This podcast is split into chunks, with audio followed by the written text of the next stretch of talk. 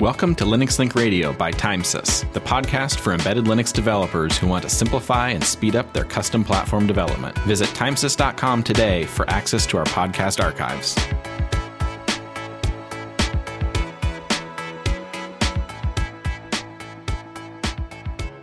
Hi, uh, welcome to Linux Link Radio. We're going to be talking today about uh, device drivers. And so we have a, a, a, nice episode planned out. Here, I'm Gene Sally, and I'm here with uh. Hi. So this episode is going to be actually, to some extent, a continuation of the topics that we covered, not during the last podcast, but two podcast episodes prior to the last one, yeah. where, where, we talked primarily about uh, what you would need to do to port the Linux kernel to, to a custom device adding a new device driver is, is kind of next step, right? Because when you're done porting all the stuff that you had from a reference platform to to a to your custom hardware, there might be a need for a new device driver. Sure. Yeah, it's typical. Those tasks, tasks sort of go hand in hand, you know, especially folks that are working on really custom equipment. That's uh, usually the next thing they dig into after they get the kernel up and running for whatever basic equipment happens, happens to be on the board. Yeah, there are actually a couple of solutions out there that allow you to um, control the hardware design also at the hardware level. I know that some of the FPGAs allow you to control the uh, what devices you include in the hardware. So as you as you go through a through an approach like that writing or adding a new device driver might be a must. Oh, that's a really good point. I know we have a greater number of people that are that are interested in using those. F, I don't like to use acronyms. You know, field programmable gate arrays. They're popular among the kids these days because I know good memory. yeah, well, I even have to write that down. Usually, I make a cheat sheet of the acronym so I don't sound too clueless. Well, I know like Virtex. Uh, yeah. the, like we have the Virtex Four and I think that's what we're fiddling with. I know when we when we prepared for this.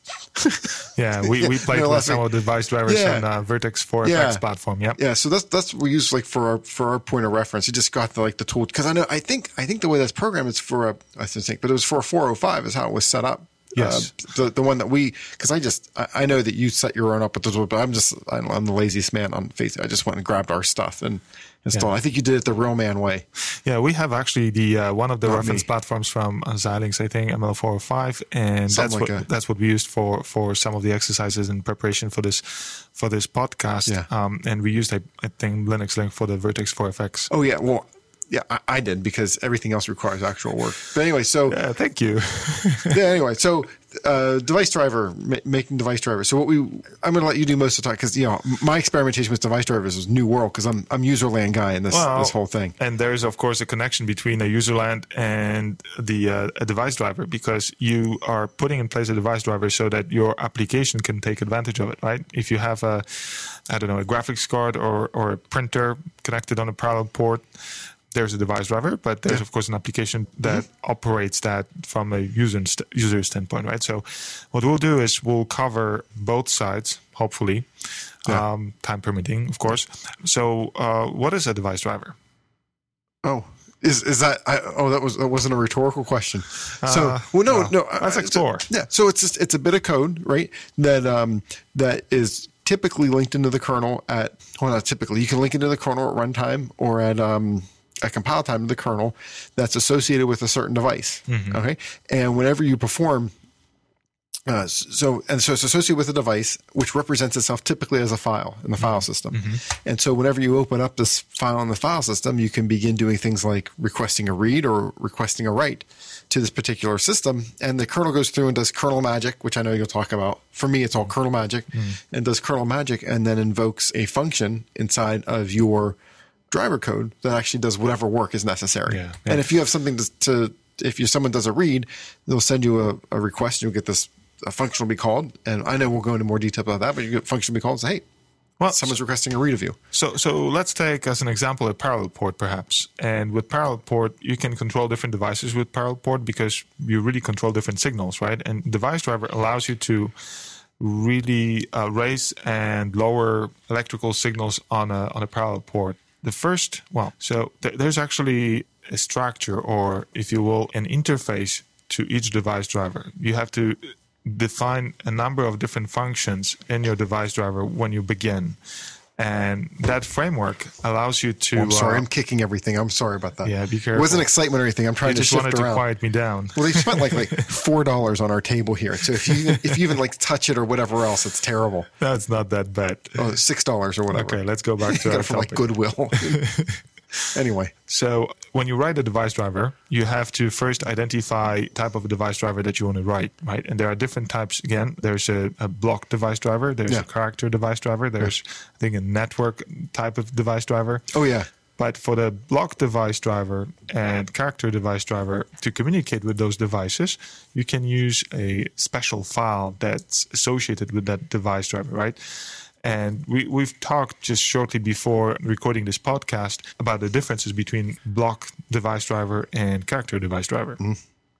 How am I supposed to remember those? So let's talk about block device driver and, and, No. and the differences. No, the, the key difference. I mean, the key difference between the two is like one is designed for se- sequential access, right, Mm-hmm. and which is a character driver, and the other is devi- designed for. If you look just between block and character, right. So block has the concept of seeking and moving and working around some offset from from the file, and, and a character device driver is you read a byte, you write a byte. It's Yeah. just sequential in nature, right. um, so and that's so- really the big division between the two. So the block device driver provides a random access to a Yep. chunk of memory that's allocated to that device, and you can just copy uh, the data from user land, and the driver can communicate with applications through those files. So with a character device. The char- when I hear a character device name, Mm-hmm. uh, the first thing that I think of is okay, so I'm transmitting one character at a time and uh, th- that's not the case, right? Because what, what happens is, well, you can you can transmit a whole bunch of characters at a time, Sure, yeah, but because of the definition that one is sequential, the other one is random in nature. yeah. I mean, that, one that- is character, yeah, the other is block. Th- yeah, those are really the behavioral things. Like the the classic character device driver to get your head around just to understand how one works is dev null, right? Hmm. Write characters into it, and it just says okay.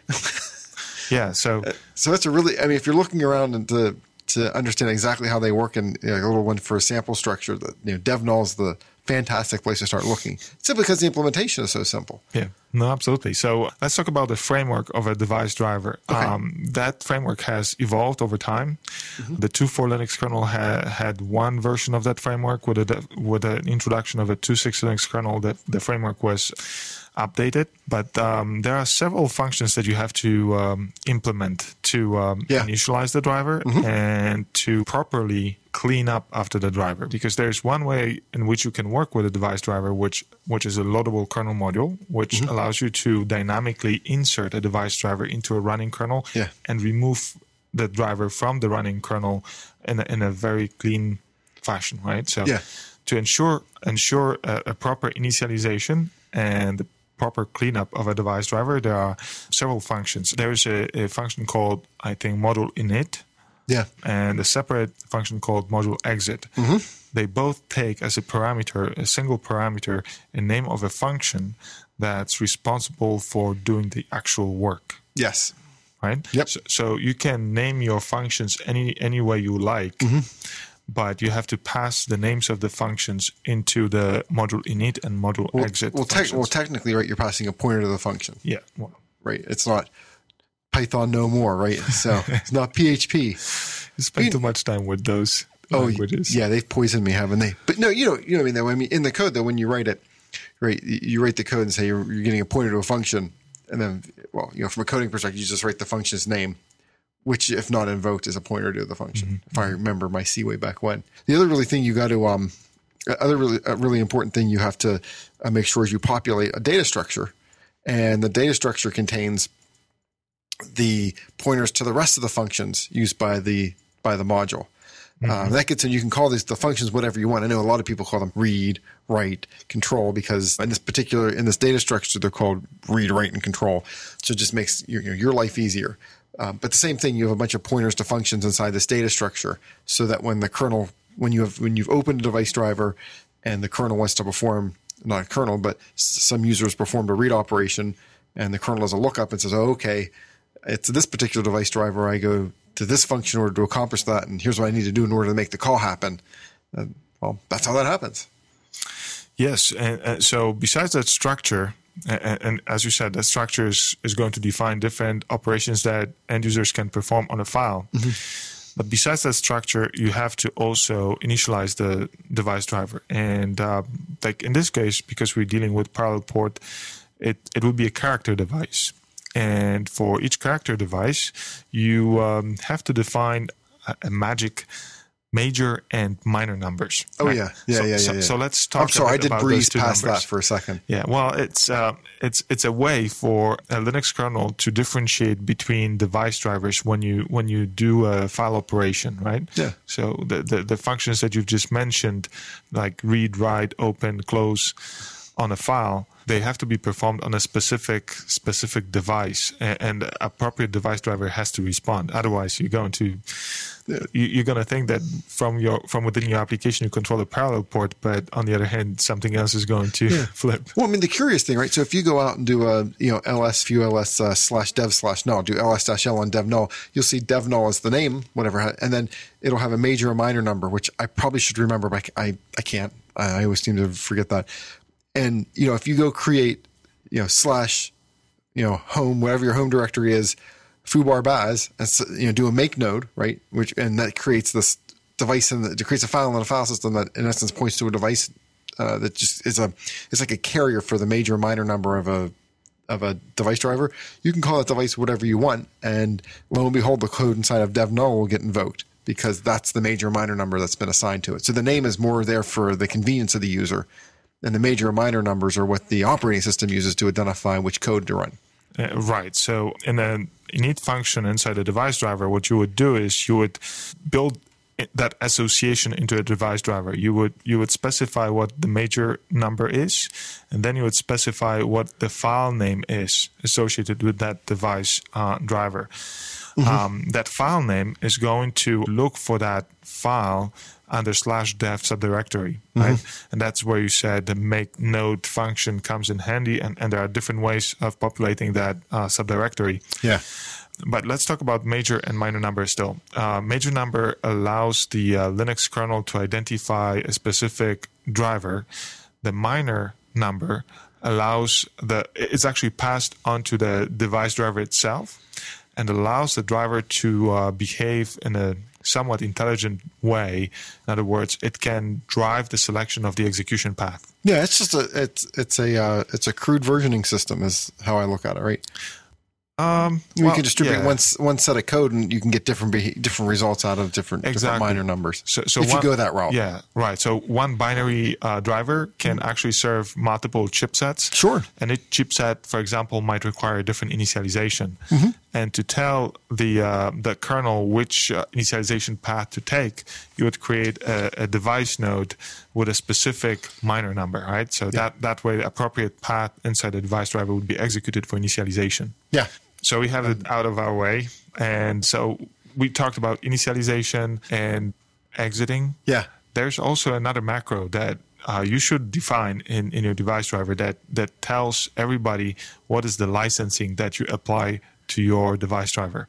Whether you inherit uh, your design from any open source work or, well, still permitted, but you can, you can keep the device driver uh, implementation to yourself if you if you choose to do that, you, when you when you uh, define the device driver, there's there's a function called what is it called, Gene? Is it? Oh, I can't remember. You're you're the expert at this much. I, I can never keep track of this sort of stuff. I think it's module license. Yeah, it is. And then in parentheses, you can uh, specify whether it's a, a GPL, uh dual license, or some extent proprietary. And uh, based on that definition, when you insert that device driver into the Linux kernel, the, the insertion is going to go clean, or you will see a message that the Linux kernel is tainted. Right? Yeah. You remember that message? Yeah, uh, no, I'll reserve my comment on that. Okay, but well, nevertheless, that module license is is uh, one of the macros that it's good to have defined. There are different uh, functions at the user level when the driver is inserted that would tell end user what uh, what uh, what is the licensing scheme that applies to that particular device driver. yeah. Well, yeah, uh, yeah, and I- and I know your, the chances of getting your module accepted into the open source community, if it's not GPL, is something close to zero. Um, it's like you know the any license other than GPL is the same as saying your module is cooties or something. And Yeah. From that point on, it won't get accepted, and it's even kind of funny. Like some, and this, I'm not sure if it's as prevalent these days, but if you have a problem with a kernel oopsing or whatever, it'll come back with its with the with the tainted bit set, and you won't get any help because it's a pr- proprietary module, and on and on and on. So. Well, but on the other hand, if you want to keep some of the code to yourself, you still can. Definitely your business. It's just like I said, you have your module of cooties if you do that. Yeah, again, to inside an initialization function, what you do is you call a function called register chr dev character device, and you pass on the major number and the name of the file. That way, your device driver has that association in place, and um, you can communicate from within userland. Now, the second step is to de- to define what those different functions that you define in that initial structure for that file will be doing. Right when you write to uh, to that file from a userland, what is it that the device driver is supposed to do with the data that that uh, shows up in that file? You know, we sort of skipped over. Sorry, You know, what we sort of skipped over. what did we It's, skip it's- over? it's probably even worth you know getting three sentences on, and that is in tree versus out of tree source code placement. I know we're, we're going to talking about this. You know, make sure you do the right thing, but but you know the way two six is set up, right? It basically expects to do have you do most of your driver work in in the Linux tree, so to speak, um, and doesn't really support that sort of out of tree development. Because before you could reasonably, with the you, know, you could reasonably, I'm making quotes with my fingers, reasonably create a module that existed sort of outside the Linux tree, and then you could do a build and you could point it where the Linux kernel was, and it would get the symbols from there. And and nowadays, right, if you're doing device driver development, this is this is what I've experimented with, right? You can do device driver. The, the, the expected model for doing device driver development is, you know, you put your create a directory in the correct system, right? You create your make file with a few extra pointers to it. Yeah, I'm not sure if I if I agree with you, Gene, on that because um, you can still you can still fairly easily, I think, cross compile a, a, device driver outside of a Linux kernel source. Even tree. on 2.6? yeah, even on 2.6, you you basically specify the subdirectory of the Linux kernel where where you keep the your driver. Yeah. A- And uh, you specify what is where your Linux kernel source tree lives, and Okay, I couldn't get that to work. it, it can it can actually find the right uh, include files, well header files and linkages uh, when you build your driver.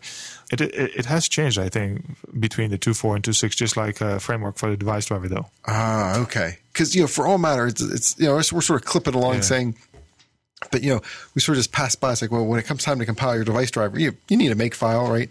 Uh, defines what the what the input files are, and and otherwise fits into the tree. And it actually takes up a bit more time to integrate a device driver into a Linux kernel tree. I mean, it's it's a one-time effort. Yeah. But uh, nevertheless, if if you just try to see if a specific device driver is going to do what you want, Yeah. might not be worth it. You know, spending all that time and trying to integrate a device driver with the Linux kernel tree, because then you you have to. Um, there are sev- several other things that you have to do to um, integrate that driver properly into into that kernel tree. Okay. Sorry. No, no, no. That, uh, because one one thing that actually we should talk about is that there are device drivers that you can build as a loadable kernel modules. Yeah. There are device drivers that have to be built into the Linux kernel. And again, end users control that process. You can specify whether your your driver can be built as a outside of the Linux kernel, meaning as a loadable kernel module, or that it has to be always built as part of a main Linux kernel compilation process. Oh, okay. But uh, let's go back to our discussion on a parallel port, and we we talked about the initialization process, Yeah. what you have to do from a licensing standpoint. We've mentioned all the functions that you define inside that structure that tells the driver what are the operations permitted on the file. Okay. Uh, should we talk about in a bit more detail what each of those functions, or one at least one of those functions, like a read function, would do? Yeah. Let's well, let's just talk about read because I don't. I Okay. think I think when, once you establish a pat- pattern, right, you know, read becomes just like read, except well, it's the other direction, right? So, so uh, what happens uh, when you when you call read on, let's say, a device file, right, in a device driver? Okay, so what happens is out in userland, right? Uh-huh. Out in userland, someone says f open some you know slash dev slash Maciej's greatest parallel printer driver ever, right? Is you to call it that? Okay, and so All right, Fine. Mache and Gene's uh, greatest no, it- parallel port ever. it's all yours. It's entire, entirely your printer driver. I know you don't like parallel ports, but No, I don't. It's anyway. So you open that you open that file handle. So at this point, you have a, dis, a file descriptor, right? And actually, at this point, Linux is called into that device driver and said, "Hey, someone's attempting an open. Do you mm-hmm. need to do anything to attempt this open?" It also maintains a data structure that says, "Okay, this for the for a particular process. There's a great big chain of these. There's always for a process. Right? So there's a big chain that says, "Hey, this person has a file handle open against this device." And when it did the open, it, it also got sort of smart and went through and said, okay, here's the major number. And based on the major number, there's a table that says, aha, here's the here's the data structure that contains the the offsets, mm-hmm. you know, where to call, and it keeps a little cache of that. And so then what happens when you go ahead and do your write? So say you write a byte to this thing, right? Yeah. So at that point, the system will say, hey, you're writing to a file handle.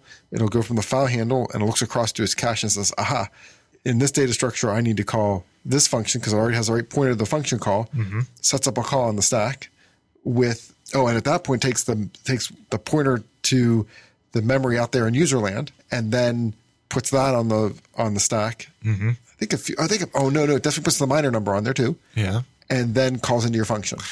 Right. And, and then there's also a system call involved? Yes right?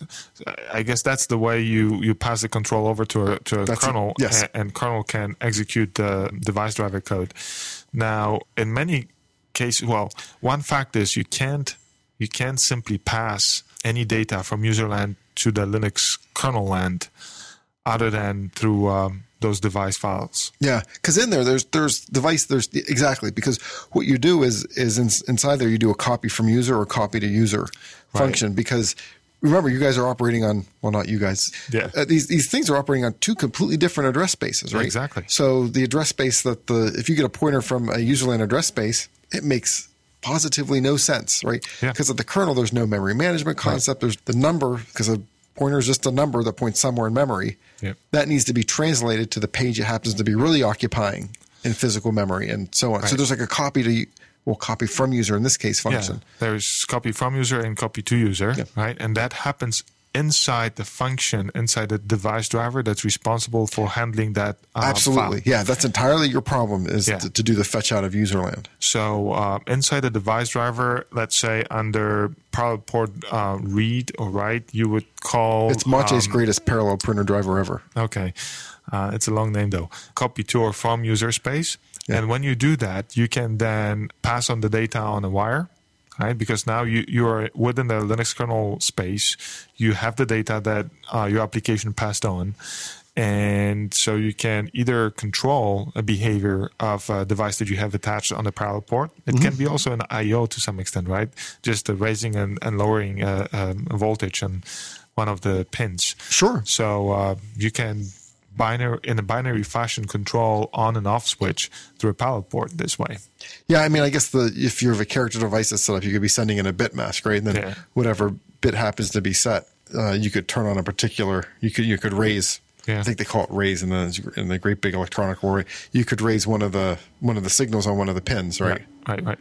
I, I know couple uh, guys I know have used the parallel port to uh, control some of the the entire all lights in the house, and they were fortunate enough to have all the light switches in one box. They reworked their box and attached it to a parallel port, and they were able to control the, the behavior remotely, um, which involves also additional application and user land. But nevertheless, the uh, parallel port could potentially uh, allow you to do that. Mm-hmm. Okay, so I, I think that that's that's pretty much uh, what we wanted to cover at the device driver. Uh, you know, okay, I did, you're waving your pencil. I did. This, I did have to say one of the things we we sort of left out of this whole thing is the fact that hey, device driver land. There's no libc, right? This is this, you're right, you're this right. is the you know the I, I know I'm the uh, user land wussy man whatever, but there's no libc in, in kernel, right? And that's really thing you have to watch it. Like, so a lot of the, the functions you would typically see for NC, like printf, right? They've been mm-hmm. re-implemented. Mm-hmm. So there's like kprint and there's kmalloc for, for yeah. malloc. And so a lot of the functions aren't the same. Right. Um, they're slightly different. It's like Canada functions, right? Everything's just slightly different from the other function, right? So, well, um, you just stick a K in front of them somewhere. I think what you're getting at is that with the device driver, it's no different than with the Linux kernel. Once you insert a device driver into a kernel, it becomes an integral part of the Linux kernel and hence can use the same set of definitions Yeah. and macros that kernel internals are using. Mm-hmm. and more precisely, can't use anything else other than those. Yes. Right. There's there's no other. I mean, the idea of using a shared library in the kernel Yeah. is No, just doesn't exist, It's like yeah. red wine, you know, red wine and fish for God's sake. So it's really something you got to have your your head around. And you know, the other thing too that I thought was really that was fascinating too is that there's no memory protection. Yeah. Be- because it doesn't have the memory management unit running, you can gladly write all over the place. And sometimes your mistakes aren't found until later. and if you're lucky, they're not found until much later. But no, I mean, seriously. I know, I In, know. in my experimentation with sort of stuff, you can do bad things. Right. And Uh, like, not for example, disable all interrupts.